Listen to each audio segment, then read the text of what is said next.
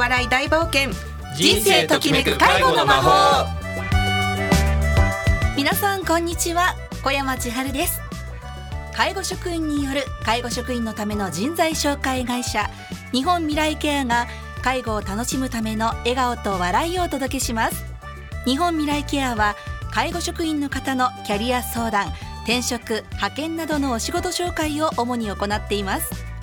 この番組では介護に関わっている方の本音や嬉しい話苦労や相談などをお伝えしていきます。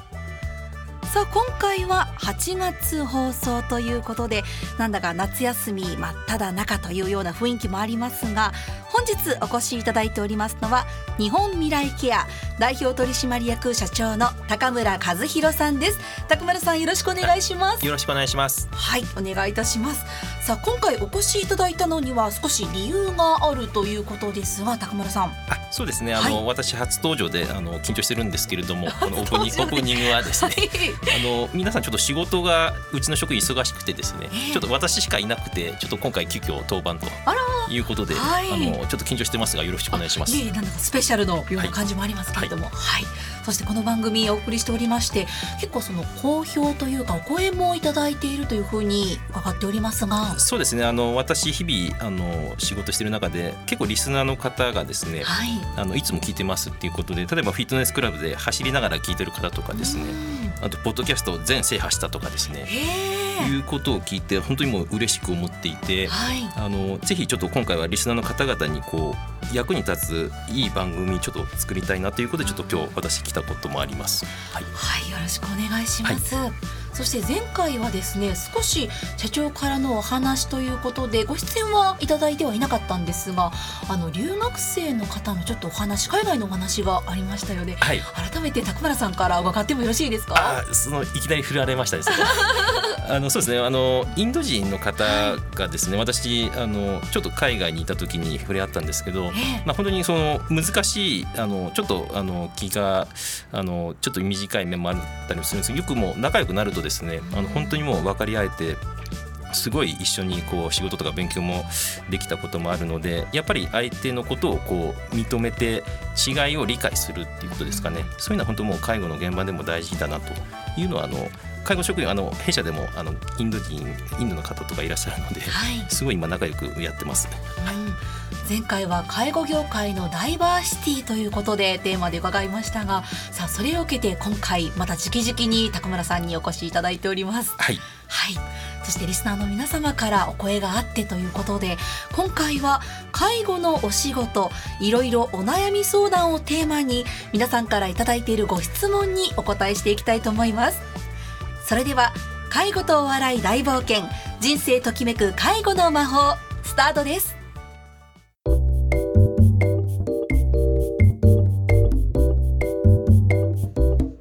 改めまして皆さん小山千春です。さあ今回のゲストはケアマネージャーの五郎さん。そして株式会社アライブメディケアの小峰和樹さんをお迎えして介護のお仕事いろいろお悩み相談をテーマにお送りしていきます。お二人ともよろしくお願いいたします。よろしくお願いします。はい。では早速ということで今回は皆様からのお声を受けて介護のお悩み相談ということでお送りしていきます介護の現場で働いているスタッフの皆さんから日々いただいているお悩みや疑問などを五郎さんそして小峰さんにお伺いしていきたいと思います。ではまずいただいているご相談1つ目ご紹介していきます。有料老人ホームに勤めている方からのご相談です。入居されたお客様がどうしてもご自宅に帰りたいということで職員がそばにいないと訴えが大きく声かけをしても興奮させてしまいます。何か良いアイデアはありますかといただいていますが五郎さん、はい、いかがでしょうか？はいあの私自身も大変あの困った経験今までしてますけれども、はい、あのまあ、よく帰宅願望っていうふうに言われますけど、まあ、認知症の方の、えーまあ、典型的な行動心理症状の一つ、えー、ですね。ですのでその認知症の方の中で一体何が起こってるのかその方がどういう思いでいるのかっていうことを考える、えー、のがすごく大事かなと思います。えー、認知症の方ですので、まあまあ、当然記憶障害、えー、があるっていうのがベースにあるんですが、まあ、その中でも特に最近の記憶があのなくなっていると。だから例えば老人ホームなりデイサービスなんてもいいんですけどここに自分がなぜ来たのかその経緯をもうスポット忘れちゃっててだからなぜ自分はここにいるんだろうという思いがおそらくあるだろうと。でかつその過去の記憶はこう鮮明に残っている、えー、例えばそのすでに亡くなってるお父さんお母さんがまだ生きててあれどこにいるんだろうとかあのまだ子供がちっちゃいのを覚えててね、えー、待ってるから帰んなきゃいけないとか、えー、そういう思いがあってあの先ほどみたいな歌になってるっていうケースが多いと思うんですね。でもう一つはあの見当式障害。えー、難しい言葉で言うとそうなんですけどもあの場所が分からなくなっている。とここがどこなのか分かんない、えーまあ、自宅にいてもそれはあり得るんですね。ここどこだろう。ですごくやっぱり不安ですよね。いつの間にか知らないところに連れてこられてる状況でもうこんなとこにいるわけにいかないっていう多分本人の気持ちになってると。だからそのここにいちゃいけないっていう気持ちをここにいてもいいんだっていうねこが自分の居場所だって思えるような方向にこううまく持っていってあげることが大事かなと、えー、思います。はい。でまあ、方法としては例えばその本人にとって居心地のいい環境づくりをしていく。例えばその長年馴染んだようなもの家具でも、まあ、ぬいぐるみとか家族の写真とかでもいいんですけどそういったものをちょっと周りに置いてみるとかあとはそのその場でその方自身の役割を作ってあげるお仕事、はい、はい、あのなんだろうお花に水をやるでも何でもいいんですけどそれが自分の役割だっていう思いを、えー、なんとか持ってもらうとあここに自分はいるべきなんだなっていうふうに思える。だったりとかあと大事なのは人間関係ですね。あの対職員でもそうですし、えー、自分なんかも帰りたいって言われた時に、はい、あ自分も帰りたいなみたいなことをちょっと冗談で返したりすることもあるんだけど、あとそういうお話を利用者さん同士でしてるとすごくその。ああみんな同じような考えあの境遇にいるんだなっていうことでなんとなく納得されたりとかいうこともあのあるので、まあ、そういうここにいてもいいんだって思えるような、えー、雰囲気づくりをしていくっていうのが根本的な対応になってくると。まあ、ただもう興奮しちゃってもう帰る出してくれと 警察呼ぶぞみたいになってる時っていうのはあの止めてもダメなんですねあのとにかくとことんその人の話を聞いて、えー、聞いてるうちにあこの人話聞いてるくれる人だなっていうふうに信用されると思うんですね。でだんだんこう話が違う話に展開していってなんとなく気が変わってみたいなそんな感じで毎日乗り切るみたいな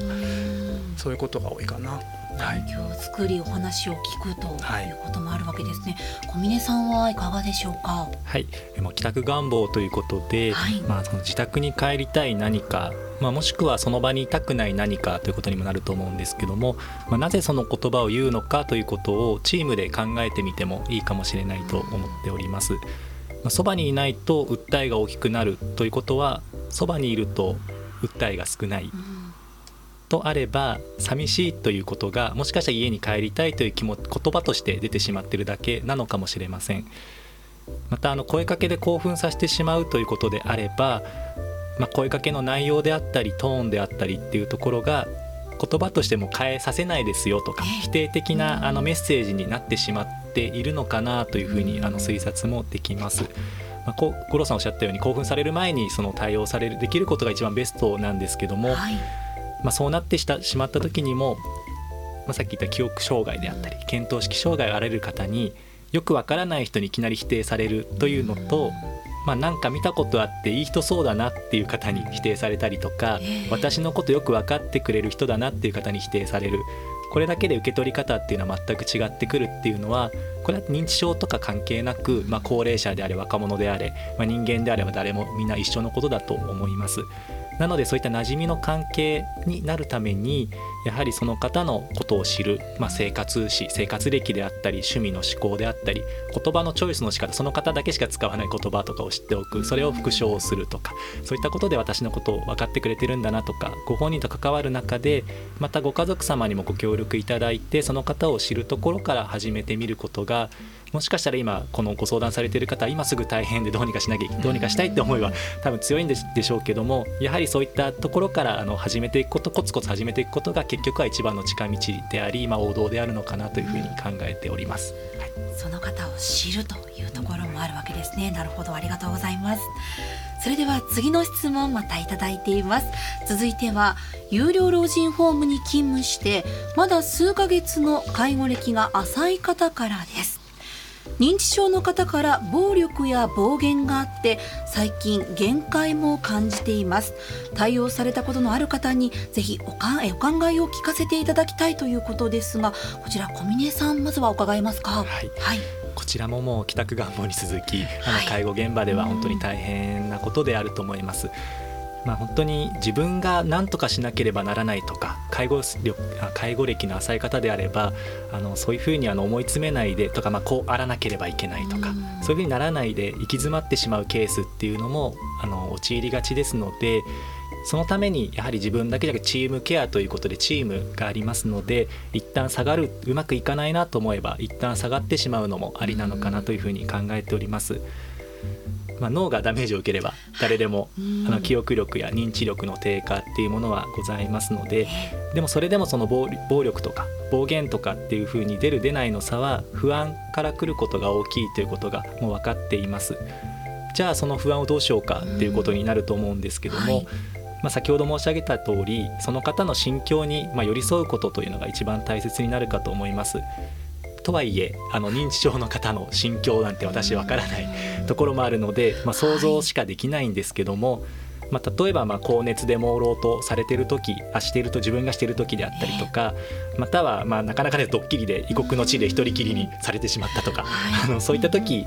にまどんな気持ちを抱くのかとかどういうふうに接されたら接していただいたらま安心かっていうふうに思いを馳せること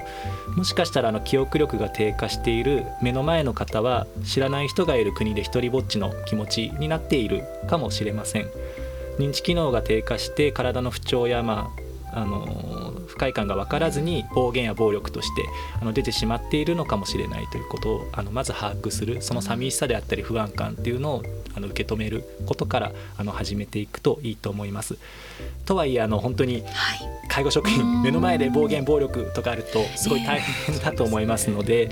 自分なりのその切り替え方というのを持つのもあの大切かなというふうに実際の現場をやってる身としてはあの考えます。適切ではないかもしれないんですけども例えばもう定時には帰れるんだと。自宅であの介護されてた切れ間なくも見なければいけないっていう時にやはり思い詰めてしまうご家族様多い中で職員はあのそれこそバトンでつないで24時間365日それは強みでもあるのでその決められた時間集中して頑張ろうとかまあ、今うまくいかなくても次うまくいけばいいやとかそういうふうにちょっとある程度頭を柔らかくするような考え方を持っておくことがやはり介護現場で思い詰めないコツかなというふうに思います。あの考えが本当に冒頭申し上げた通りこうあらなければいけないとかカチカチであればあるほど、あの壊れやすいというかもろくなりやすいのでそういう柔らかい頭を持っておくっていうことが必要かと思います。はい、なるほどありがとうございます。そして少し駆け足になりますが前半最後の質問を五郎さんに伺いたいと思います。はい、施設内でのレクリエーションに悩んでいるという方からご質問です。カラオケや塗り絵なども行っていますが他に何かレクリエーションのアイデアがあればぜひ教えてくださいということです。なかなか塗り絵もやりたくないという認知症の方もいりどうしたらよいかなということらしいんですが五郎さんい。かがでしょうか、はい、そうですね。レクリエーション苦手な職員さんいっぱいいますね。あの話聞きますけれども。でも、レクリエーションってすごく大事なものでその楽しみながら自然にこう心身を活性化していくっていう高齢者にとってすごくあの大事ななものだなっていうふうにまず思うことだと思います。でどんなことやるかネタは今ねインターネットとか本とか、はい、あの今便利な動画もありますんであの参考にしてもらえればいいと思うんですけどもあのその苦手だっていう時にあの多分大勢の前で話すのが苦手だっていう方も結構いるんじゃないかなと、ね、思うんですね。でまあ、どういう状況になるとこうあダメだなって思うかってやっぱ反応がないとなんとなく、あのなんていうのかなあのやりがいがなくなっちゃうというか、やっぱり自分があの頑張ってやってるのに対してあの反応が返ってくるとあのさっきのねラジオの あの反応もそうですけども、じゃないですけどあの嬉しいあのややり続けられるっていうモチベーションになると思いますのでそのために私がやってたのはそのなんとなく全体に対して話しかけるんじゃなくて一人一人にこう名前を呼んであの例えば小峰さんあのどうですか体調いかがですかみたいなあの一人一人に声をかけるっていうのはすごくやりやすくてなおかつ反応が返ってきやすいんですね。そういうことを、えー、やっていくとあの、まあ、安心してやってる方があの安心してできるかなっていうのは今までやってて感じてることですね。あと名前を呼んで声をかける。はい、はい。それはすごくあの良かったなと思って、はい、あとはあの同僚の人に協力してもらう、すごくあのこれも安心できます。だからそのために事前に打ち合わせしとくんですね、あのここでボケるからちょっと突っ込んでくれとかあのここでこの曲あの流してくれとか、そういう準備をしとくだけでも全然違うかなと思います。はい、なるほど。ぜひ参考になさっていただきたいと思います。さあまずは前半戦お送りしてまいりました。ではここで一曲お届けしていきます。楽曲はクルセイダーズでバーニンアップザカーニバル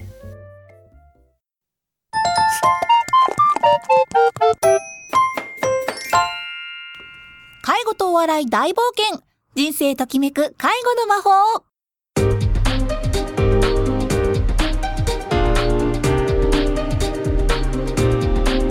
改めまして小山千春です。さあ後半も引き続き株式会社アライブメディケアの小峰和樹さんをお迎えしてケアマネージャーの五郎さんと一緒に介護のお仕事お悩み相談をテーマに伺ってまいります。ではいただいている後半の質問の方に入ってまいりますがえまずはですね働かれている方からのご相談でお体が辛い特に腰腰痛で悩んでいるという方からです。小峰さんこちら腰痛で悩まれているスタッフさんという方結構いらっしゃるんでしょうかね？やっぱり多いですね。腰痛ですとか手首を使うまあ腱鞘炎ですとか、はい、やっぱそういうところで体を痛めてしまう職員っていうのもあのいらっしゃいますね。そういう時にやはりまああのヘルパーあの初任者研修であったりですとか、はい、まあ、教科書にも載っておりますけども、まあ、ボディ基本に忠実にボディメカニクスと呼ばれるようなボディメカニクス、はい そうです。はい。書いてます教科書に。教科書にそうですね。そうなんです。すみません。あの支持基底面というの体を支える面積を広く取るということで、まああの足を大きく広げて、あの体がぶれにくくするということですとか、やっぱ体を密着させた方が力も入りやすいですとか、そういったあの基本に忠実な動作をまあ行っていくということがまあ基本的な対策にもなるかと思うんですけども。まあ、介護って本当にうまくできていて介護者がちょっと負担だなと思えばご入居者が負担でもあったりしますし、まあ、逆もしかりということで、はい、まあ、ご入居者が負担ではないように自分であのできることをやっていただく。それでもしできるのには自分たちがあの無理やりこう立ち上げるとかそういうことは余計な力もかかってしまいますしその相手の方にも負担をかけてしまうということでできる限り自分のその残った能力をどういうふうに生かしていくかっていうところがその介護の腕の見せ所なのかなというふうにあの感じております。またあの福祉用具ですとかベッドの高さですとか例えばその、えー、ベッドから車椅子に移る、まあ、異常動作と呼ばれるような時には、はい、そのスライドボードというのを使ってみたりですとか、またその異常するにあたってもベッドの高さが低すぎたらなかなかあの低いところから高いところへっていうのは、ね、なかなか大変なので、はい、まあ、あの立ちやすい高さですとか逆にあの高いところから低いところへとかそういったようなあの工夫あの環境の面でもいろいろ工夫しながらあの無理やり力を出さないようなあの工夫というかあの技術というところもあの勉強しておく必要があるかなというふうに思っております。ありがとうございます。そして五郎さんその他にアドバイスなどございますでしょうか？はい、そうですねやっぱり腰痛っていうのはあのまあ、場合によってねあの介護の仕事が続けられなくなるかもしれない、うん、あの死活問題なので本当に本気で取り組まなきゃいけない問題だと思ってます。は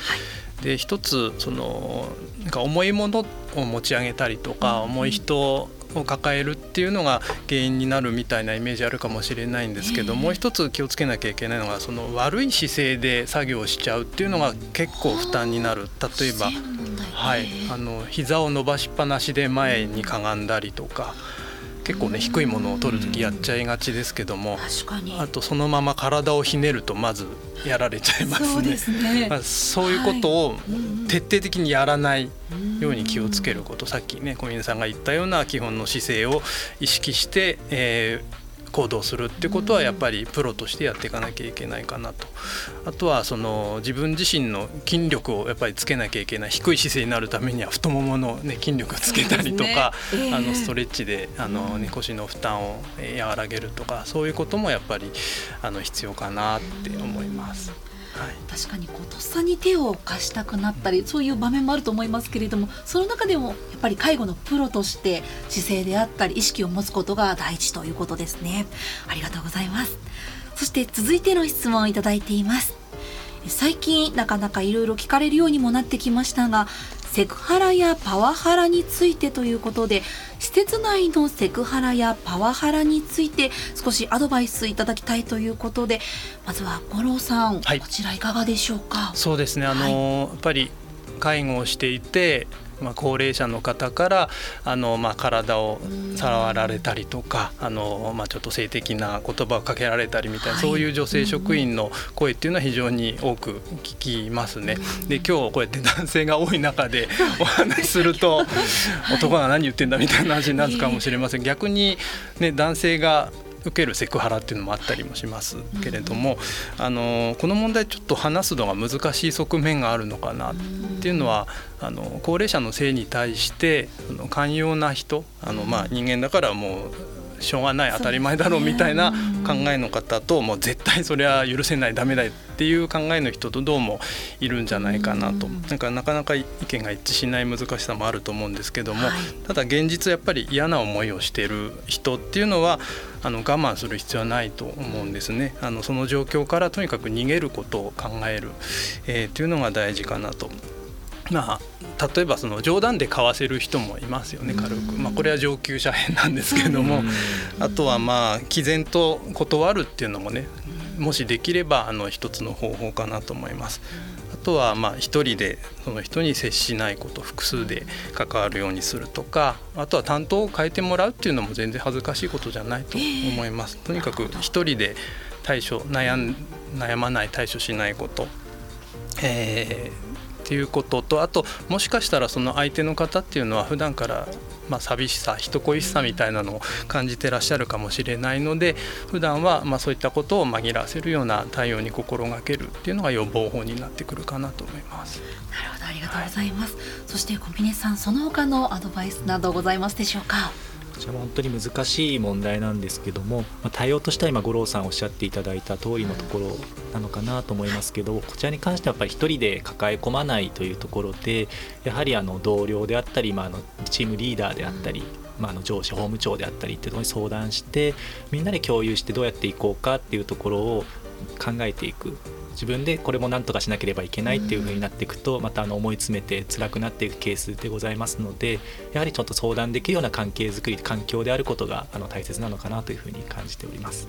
はい、ありがとうございます。さあ本日は様々な皆さんからいただいている疑問質問にお答えいただいてきました。さあ最後になりますが高村さん本日のお話を受けていかがだったでしょうか？そうですねあの本当お二人あの素晴らしい回答であのちょっとお役に立てたらと思うんですけれどもまあ答えてることはでも本当基本ですよね。教科書に書いてあったりとか。やっぱり同僚に相談するとか誰か情報共有するとかっていうのは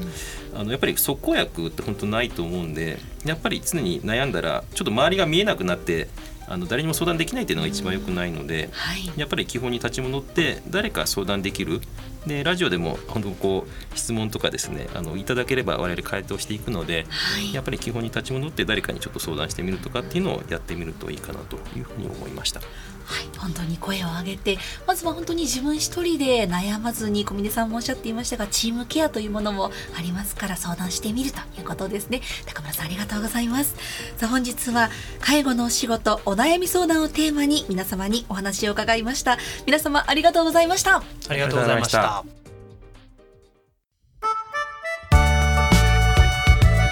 てそろそろお時間が近づいてまいりました。ボロさん小峰さん今回もありがとうございました。あこちらこそありがとうございました。はい。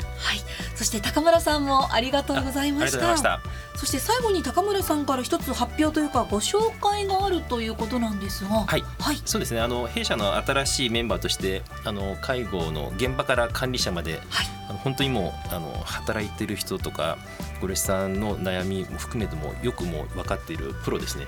が入社しましたので、はい、ちょっとぜひ今後の場をお借りしてご紹介したいと思います。お願いします。はい、あえっと鈴木、えー、秋吉になります。鈴木さん一言どうぞ。はい。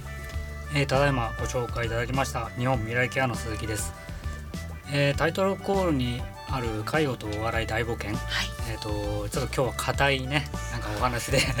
あまりお笑いはなかったかなってちょっとあの率直に感じましたけど来月から精一杯